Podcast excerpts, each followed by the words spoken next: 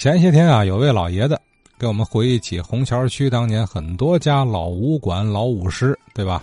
大家还有印象啊？其中老爷子提到了好几位老武师啊。后来呢，相继有几位听友回应了啊，也详细的说了说。我印象深的就是边寿奇师傅，对吧？嗯，这都是很长知识啊。过去咱真没听说过。那不是因为老人家老师傅名气不大啊，是我孤陋寡闻。毕竟咱不练武术嘛，呃，听的就少。呃，也别说有一位老前辈，我倒是熟悉，因为过去啊有听友提到过啊，那就是开门八极拳的一代大师吴秀峰，啊，绰号吴聋子，武术家。哎，这个可不是普通的拳师练家子啊，而是武术家。吴秀峰前辈虽然出生在河北沧州孟村，呃，却和天津有着非常深的渊源。可以说，他的武术事业主要是在天津卫成就的。至今，吴家的门徒遍京姑啊。那么，老前辈跟天津卫的这个渊源呢，还有一层，啊，就是吴秀峰先生的跟他同年龄的、同岁的小老姑，在天津定居。时常走动，小老姑的女儿正是我们节目的听友张秀敏女士。哎呀，前些日子我听咱们那个话说天津卫的节目，介绍那个天津八级的那个武术名家我吴秀峰。哎呀，那真是不是外人，那是我大表哥。那个他父亲跟我母亲是亲叔伯哥俩，他父亲叫吴慧清，沧州人。孟村回族自治县，我妈妈叫吴慧兰，吴秀峰啊，吴聋子，他那个从小就习武，他父亲也习武，他爷爷辈儿的都习武。我们沧州地区啊，说实在的，就是在习武这方面啊，也是一个那风俗。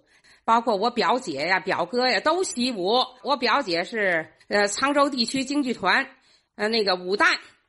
嗯，就说咱就说这吴聋子吧，太熟了。听我母亲，呃，生前也跟我说过，就说吴秀峰啊，从小啊，他拜了得有八个师傅，包括在这个沧州地区、全国各地，他最有名的这个师傅呢，他是去南方卖艺去。哎，就说有这么一次啊，我听我妈妈说，他正卖着艺了，又来了一个老者，哎。就在他那个撂地儿那儿呢，就坐地坐他那个撂地儿，他画圈呢就不起来。后来这吴聋子呢就说的，哎，呃，你一个老头怎么不起来占我地方呢？我这是挣钱卖艺的。当初呢围着好多的官者呀，这老头说：“你把我揽起来，我就给你让这地方。”结果这吴聋子说的一个看他弱不禁风，一个瘦老头我揽你还不揽，就拿一个胳膊要揽他，哎呦，没揽上。结果又运气，接着来还不行，结果就使出浑身的那个他那个练功啊，最后就说呀，我听我妈妈说，吴龙子亲口跟我妈妈说的，我这个他练地都是土地呀，他那个脚都都旋到脚脖子了，来这老者都没来起来，哎呦，他明白了，我遇见名师了，他扑通就给这个老者跪下了，当时我就拜师，这老者呢微微一笑。啪就起来，就是那轻功啊，一运气，啪就从地下就就那么就拔地而起就起来了。起来之后呢，这个吴龙旁边他撂打把式卖艺，他旁边有一个笸箩收钱呢。这老者哎一运气哎就站在这笸箩这个边沿上了，在那沿上哎他可能是轻功是气功啊，就跑了三圈围着这笸箩沿儿，知道吗？跑跑了三圈一般人踩那笸箩不都得掀吗？哎。他踩着波了跑了三圈下来了，就是他也确实一直在观察这吴秀峰，回来就收他，然后练了得有个一两年吧，可能跟这个跟这个老者姓什么，我妈妈也没说。后来就是他的武功啊，就是有极大的提高。回来呢，他从那儿练完之后呢，又回到沧州孟村，又从孟村呢，为了养家糊口啊，他又到天津来卖艺打工作。他呢就在哪儿呢？在造纸厂，虹桥区那边造纸厂工作。就说这吴秀峰啊，跟我们家的渊源呢，他我妈妈跟吴秀峰是同龄人。这个吴秀峰是老侄，我妈妈是少姑。老侄、少姑啊，那经常上我们家来。吴秀峰平常有时候就吃生牛肉，那阵节粮度荒啊，吴秀峰也饿呀，就经常上我们家来，呃，吃饭。因为我父亲那阵是干这个回民食堂的啊，大师傅，所以呢，他好一点我妈妈就每次都给他留饭吃饭。后来在文革期间呢，他也经常来给我妈妈呃按摩。来着我们家那门框，因为我们家住楼上楼下，来着那门框啊，给我妈妈用脚去点穴。另外，给我父亲告诉我父亲血压高，你在腋下有一个血血眼，怎么怎么治。吴秀峰还那个在全国全运会上啊，五几年啊，呃，还受过咱们贺龙副总理的接见，得过奖。另外，他在这个比武的时候，曾经就有一个南方的，也不是哪的吧，跟他一块儿就是比赛。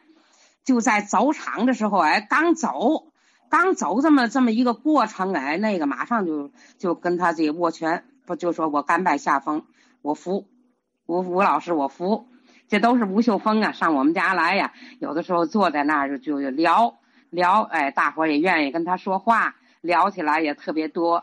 另外，那个受到国家领导人的接见，他也觉得很荣耀，嗯，他确实觉得这一生啊。就遇到那么多的高人，我特别高兴，啊，我们也都替他骄傲，真的。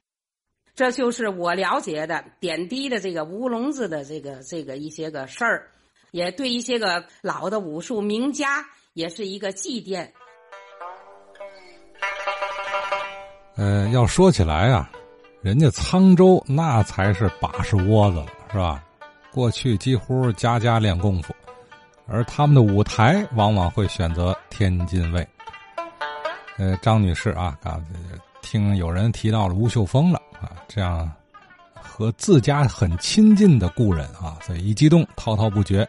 呃，都是碎片化的印象式的回忆啊，其中有几个片段呢，或许会让大家留下印象啊。比方说，我就对那个拜师的场景印象深，很传奇色彩啊。一个老头坐吴秀峰撂地的场子中间。拽我，甭管你使多大劲儿，人家纹丝儿不动，这叫什么千斤坠呀？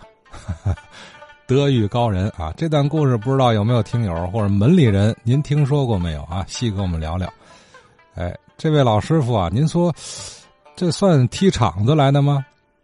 我觉得也不能算啊。踢场子这个目的是破坏你的表演和生意，这种呢相对来讲善意，呃。